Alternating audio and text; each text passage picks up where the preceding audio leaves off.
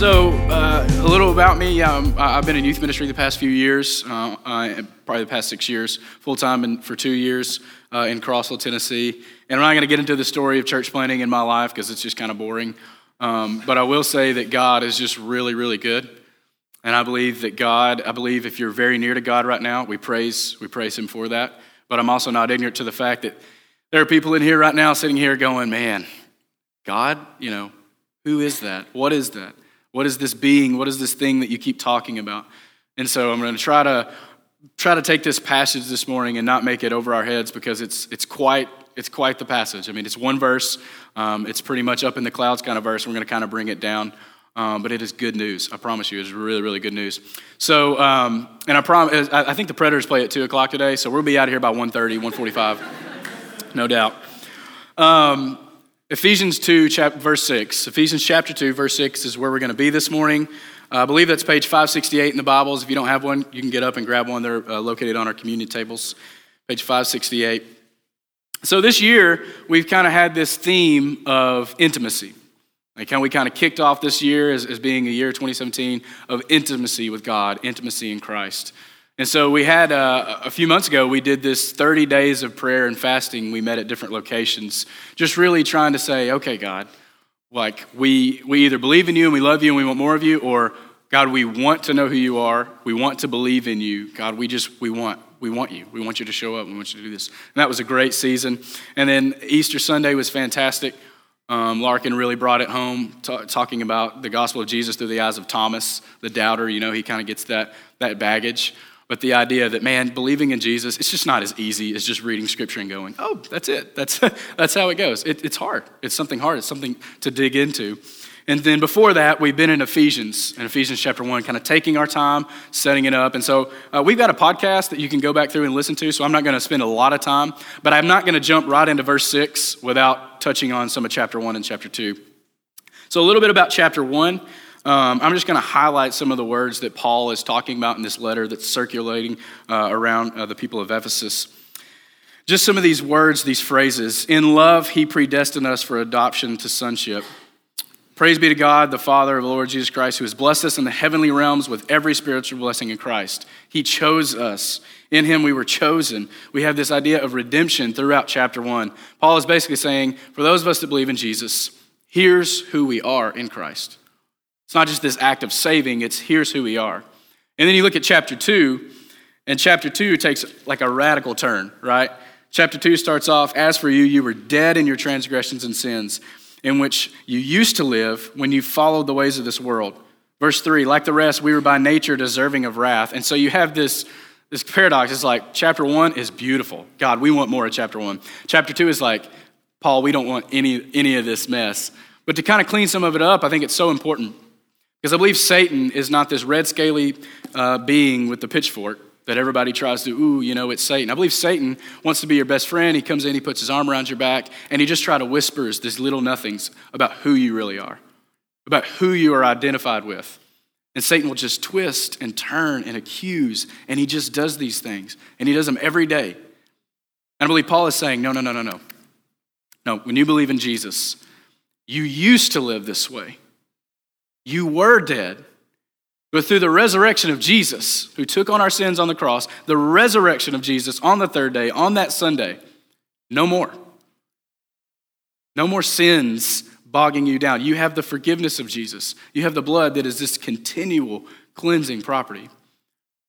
And so in verse 6, we have this, uh, this, this unique verse. I'm going to read it a couple times through. So if you're with me, Ephesians 2, verse 6. Start in verse, uh, start in verse 4. But because of his great love for us, God, who is rich in mercy, made us alive with Christ, even when we were dead in our transgressions. It is by grace you have been saved. And God raised us up with Christ and seated us with him in the heavenly realms in Christ Jesus. And God raised us up with Christ and seated us with him in the heavenly realms in Christ Jesus. I don't know about you um, your backgrounds or where you come from. I've kind of pretty much been a part of a church since, you know, my family raised me up in the church, so I'm probably going to have a different perspective. Um, but for a long time, I've always heard that Jesus died for you so that you could live with him. right? I mean, if, if you grew up in church, you may have heard that. If you're not familiar with that, that's okay. But I always kind of, okay, I get this idea that Jesus saved us, and Jesus saves us. I, I'm, I'm kind of growing up, that's what I just kind of kind of understood. But I'm not sure that I ever really understood the impact of Jesus saving and cleansing properties, lifting us up out of the grave, okay, and now we are saved, and then seating us in the heavenly realms. I don't know about you. God has been putting on my heart this week, the past couple weeks, this idea that it's not just the, the fact that you have been saved if you believe in Jesus, but it's the fact that you are seated with Christ in the heavenly realms. you know, I don't think I ever really just kind of sit there and thought, oh, wow, that's, got, that's like a next step. That's like the next level. So we're just going to try to walk through this verse uh, this morning. For starters, why did Paul say sit? Why did Paul say sitting with Jesus? Because I, I, I, just I think that's important. I just I think we I, I really want to dwell on that this morning. I think sitting is easy. I think it'd be a lot different uh, sermon and lesson this morning if you were all standing up. you know, it's going to wear you down a little more. You're going to be more tempted to walk out the back door, grab some coffee. Uh, sitting brings you to a place of peace and rest. So when I come in from work and I'm tired, you know, and I'm uh, not necessarily going to grab a shower yet, maybe grab some water, I sit down, I exhale, let the day kind of, you know, wash over you. Sitting is nice, it's comfortable, I mean, even you think of one of the most uncomfortable chairs, I'd still rather sit than stand, right? You think of, now take it a step further, if you think of like, like if you're in a coffee shop with someone, if you're sitting there with them, what does that have to say about you in, their relationship? I think it says, I have time for you. Like I'm sitting with you, uh, even if it's for 30 minutes, I've got time to be with you. We've got time to connect, we've got time to relate. This idea of sitting, uh, I believe it changes your perspective. I believe, I believe that Paul said sit, for, for example, because especially in our culture where we're busy, busy, busy and going, hey, some of you, and this is the way it is, some of us hadn't even sat very much this week. like we're in here on Sunday morning sitting and it's like, oh, it's kind of nice. This is, this is a change of pace for me. But I think sometimes, at least for me, when I think of like Jesus and the mission of God as a follower of Jesus, I think of doing. And for me, this is a very interesting passage, which Paul doesn't say, doesn't, don't get up and go, don't go do a bunch of things. You have been saved with Jesus, resurrected with him, and now you're sitting with him in the heavenly realms. I think it's this idea of unimaginable peace that Jesus washes over us as we're able to sit. I believe that God really wants to spend time with us. That's why this whole idea of intimacy, it's really, Ephesians is a deeply spiritual book, but this is a very, very practical thing that God wants time with you. And for those of you that don't know about God, if you're not sure about God, he still loves you. He loves you at your worst. He will always love you at your worst. Whether you choose to follow him or not, he will still love you. We can't wrap our mind around an idea like that because we don't have a person that looks like that, right? That's why Jesus is so special. To come down, as he was sitting in his heavenly realm, to come down to earth, to live among us, to do a lot of different things that he probably didn't want to do. He talked to a lot of people that didn't want to be talked to. Definitely didn't want to see him as a Jewish man talking to them and he lived a completely different life. So, as the disciples are following Jesus and learning, don't you know that their perspective is being changed? See, I feel like that's what's happening here. I feel that Paul's like, when you sit with Jesus, when you have been raised up, and not just raised, not just saved, but you are seated with Christ, you can stop, you can reflect, and it will change your perspective. It's this idea of walking in the coffee shop and if you go in there and go in there and grab one, you know, and real fast say, Hi, how are you doing? I got to go. That's a completely different perspective than going in, grabbing one, sitting down, talking, looking at different people, getting back up and getting a donut or something. That's what I would do if I was there, clearly. You know, and then you sit back down. You see what I'm saying? It's this idea of reflection. It's this idea of being identified with Jesus. That's why I, I, I think Paul means that. I think Paul wants you to come from a place of rest and peace with Jesus. If, you, if you're in your relationship, if you're stressed out, like if you feel that you're having to do too much for the Lord, or if it's doing this or doing that, I don't want to sit here and be like, you're wrong, you know, I don't want to have that attitude. But I, I think our relationship with Jesus comes from a place of peace and a place of rest, a place of being seated. Look at the second part of the verse. and God raised and God raised us up with Christ and seated us with him in the heavenly realms in Christ Jesus. And so this is, this is going to be, take a little bit of different turn. Uh, I remember when I used to work in the, uh, I, I, worked for Rock Island State Park for a little bit. Um, I majored in wildlife and fishery science in college, so it's just really weird. Uh, but, anyways, yeah, some people are like, what does that even mean? Um, I'm going to be a park ranger, uh, but God changed my mind. He changed my heart. But um, I loved it. One of the things we used to do, we used to do these trails and hikes and, and different things like that. And uh, what I always liked to do, if I could, was get a hold of a map or go to an overlook of some place we were hiking. And I would say, it'd be real simple. I'd say, okay, guys, you know, we're about to go on this hike, this journey, a couple miles, whatever, and here's where we're going to be going. And you could point and you could clearly see it. This is what we're going to be going. We're going to have to watch out for that rock, watch this stream. Like, here's where we're going to be making the journey. And I tried to get them to picture from where we were standing that spot, because once you get to that spot, it's going to look completely different. Maybe you've had this feeling. If you've been in an airplane, uh, I've never flown before, so there's a weird fact for the day. Never flown. Uh, if you've been in an airplane and you've been going somewhere and you're flying in, you're like, oh, we're going to be there in a few minutes. And so you get there, and then it's like, huh, where were we? Right? It's this idea of having a huge perspective. I can see it, but once you get there and you start turning around going, where did we come from? That's kind of my feelings of this passage because I think it's really good looking up here. Like this passage looks really good. It, it, sounds good. It's just beautiful sitting and everything. But once I got to the practicality of it, I was going, God, where are we? like, I, this does not look very familiar. And so I don't want to lose you in transition. I think just sometimes scripture just looks really confusing, but I don't think this is meant to be this way. So if I do that, I'm asking for your forgiveness right now, okay? So the second part of the verse, this idea that we have been raised and seated in the heavenly realms, raised and seated in the heavenly realms. I, looked up some of the different theology, uh, definitely not a theologian, no. Uh, but I looked up some theology from, from different play, people and what scholars are saying. And some people, some scholars are saying, okay, this, they're just talking about the spiritual world. This idea of just being seated in the spiritual realm, being aware of the spiritual realm. Uh, some people say, hey, this is actually heaven, like being seated in heaven. And so we're going to kind of walk through and, and, see the differences of that. Uh, in Philippians 2, or Philippians 3, I'm sorry, this is another, uh, another letter that Paul wrote. By the way, just a crazy fact, these, both these letters, uh, Ephesians and Philippians and Colossians and Philemon, I think, Paul wrote while being in prison. Uh, you talk about another per- perspective change. When you look at the wording and how much he loves God and loves Jesus, if I'm shackled in chains in prison, I'm not writing anything that's going to be in Scripture, okay? It's not going to be pretty. But in Philippians 3, Paul gives us an idea of, of this idea of heaven. And so I don't want this to be like a futuristic heaven thing because I think this can apply now. Uh, but let's just try to, try to read through this together. Philippians 3, starting in verse 20.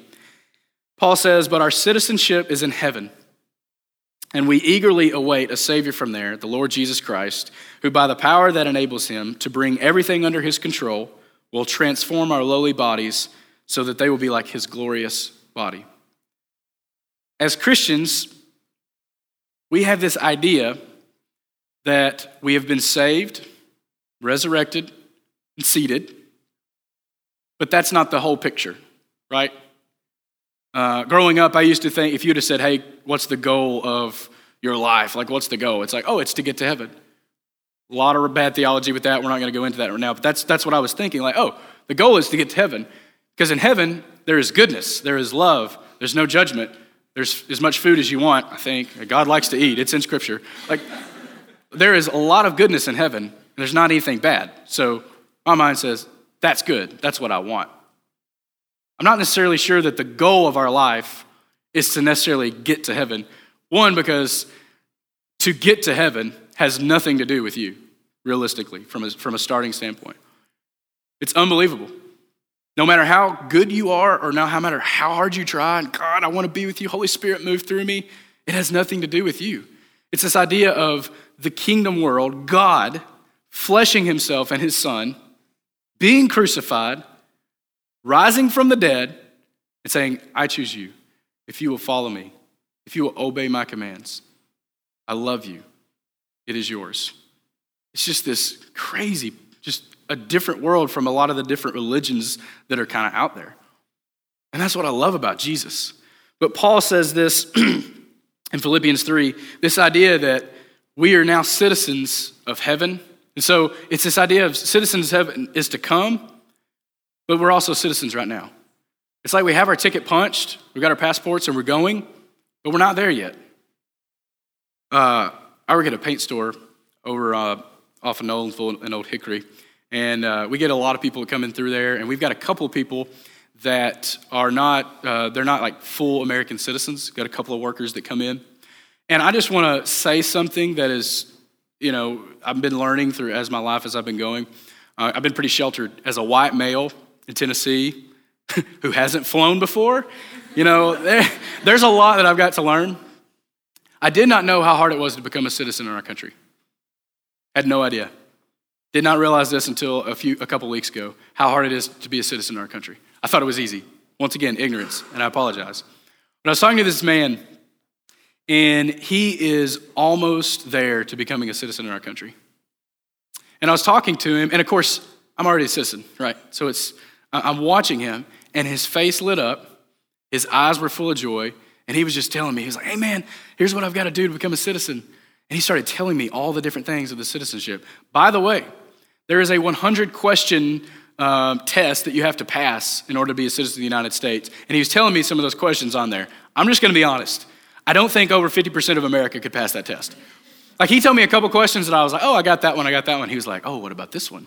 And he just said something. I was like, USA, I don't know. I have no idea what that means. But when he was talking about the place where he would actually be 100% a citizen, he lit up, man.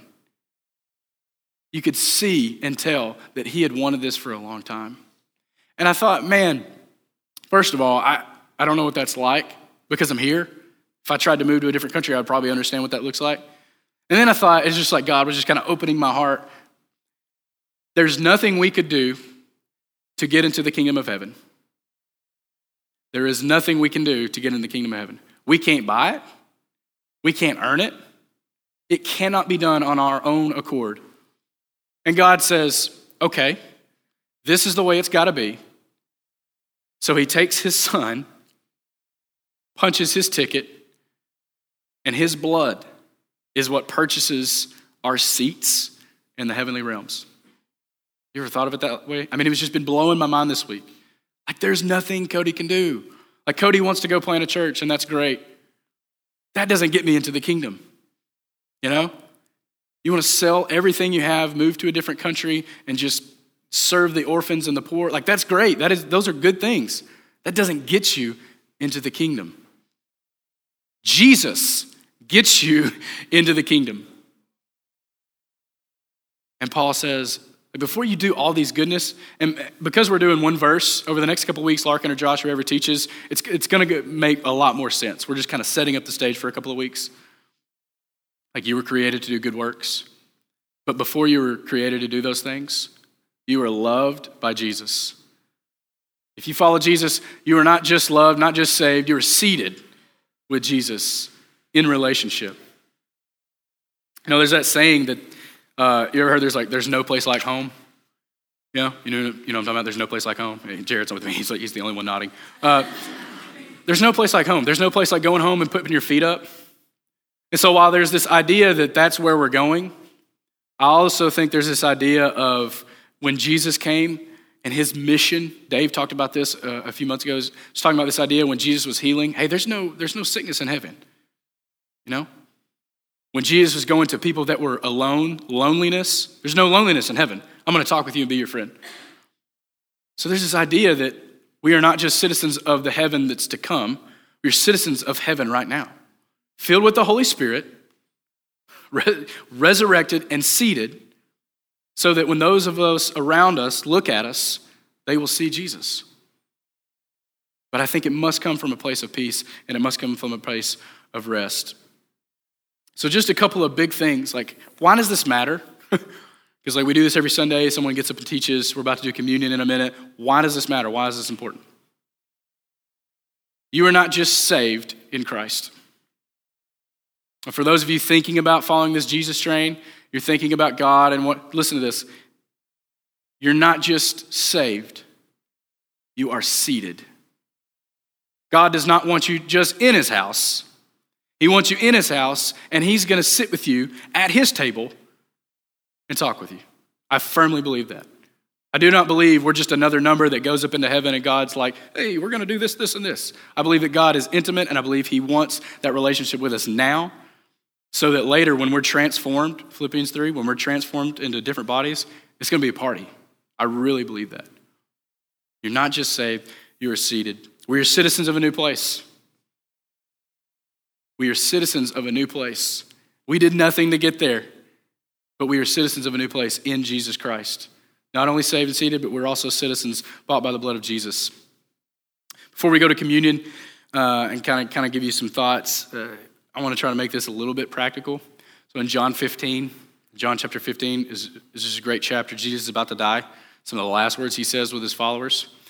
It's this idea, he says, uh, I am the vine and you are the branches.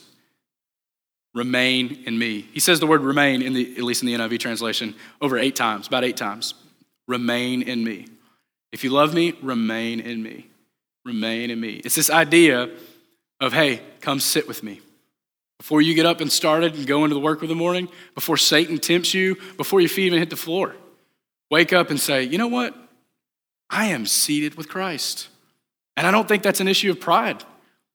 I think it's letting scripture wash over you going, I'm seated with Jesus this morning. What you got, Satan? Seriously. Sometimes we just wake up, and I do this a lot. I get up and go, oh, God, what a day, man. I'm already late. I haven't had breakfast. I'm going to have to eat twice as much lunch. Like it's already going to be a terrible day, you know? How radical, how radically different would that be if we woke up and said, you know what?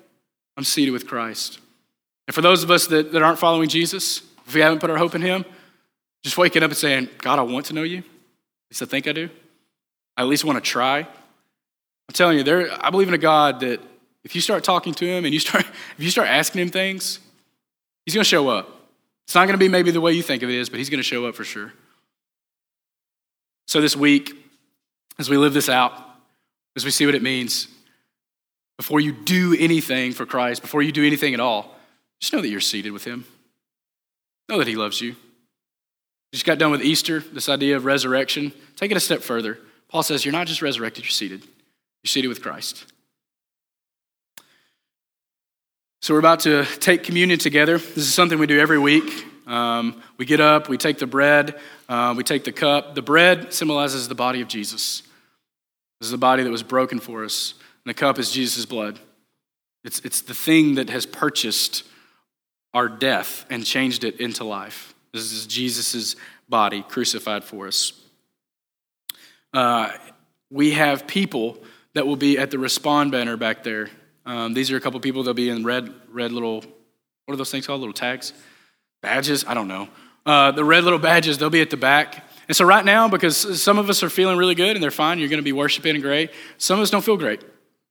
Some of us are suffering from physical pain. Hey, bring that to God. Take it back there and be like, I don't feel well right now. Will you pray for me? Some of you are, are going through something in your life and you're just, your, your Holy Spirit's maybe tagging on you. I don't want to talk to anybody. I promise you, there's people back there would love to pray for you, love to talk to you. Um, so, I mean, anything at all that you need, go back there and sit or talk with somebody, talk with one of us uh, this morning. We're going to have the doors open. So when you take communion, you can go out and sit, um, sit as well. And so I'm going to pray for us, and then uh, we'll be able to take communion. And uh, just a reminder, you can go to the center of the room, and kind of half of you can kind of come up here and go back around, and then the other half can can go back around. Uh, if you haven't done this before, just kind of watch and follow. They'll they'll, they'll naturally show you what to do. Um, but man, before we before we dismiss, I just want to give you a communion thought. For those of you that that that uh, are struggling this morning, just ask God. Just ask God what He wants. Ask God what He wants. For those of you that are doing really well, maybe you didn't, maybe you hadn't thought about this, and you're seated with Jesus. And so as you go to communion, you're seated with Christ. Sit and reflect and meditate on that this morning. Let's pray for communion. God, we love you. Thank you so much for all that you've done. Jesus, we cannot thank you enough for all that you've given us. Uh, there's nothing we could do to understand this, these heavenly realms. Um, the fact that you came down from heaven, showing us what heaven will look like so that we can show others what heaven will look like. God, thank you for that. Thank you so much for that. Jesus, thank you for your body broken for us. Thank you for the blood that poured out that cleanses us daily, that continually cleanses us. God, help us to know that we, that we can sit with you and that you want to be intimate with us. You want a relationship with us. You want to love us, and you will. Help us to see that this morning as we take this bread and take this cup. We lift your name high this morning, Jesus. Thank you. You are our King, you are our lion, and you are our lamb. It's in your name we pray. Amen.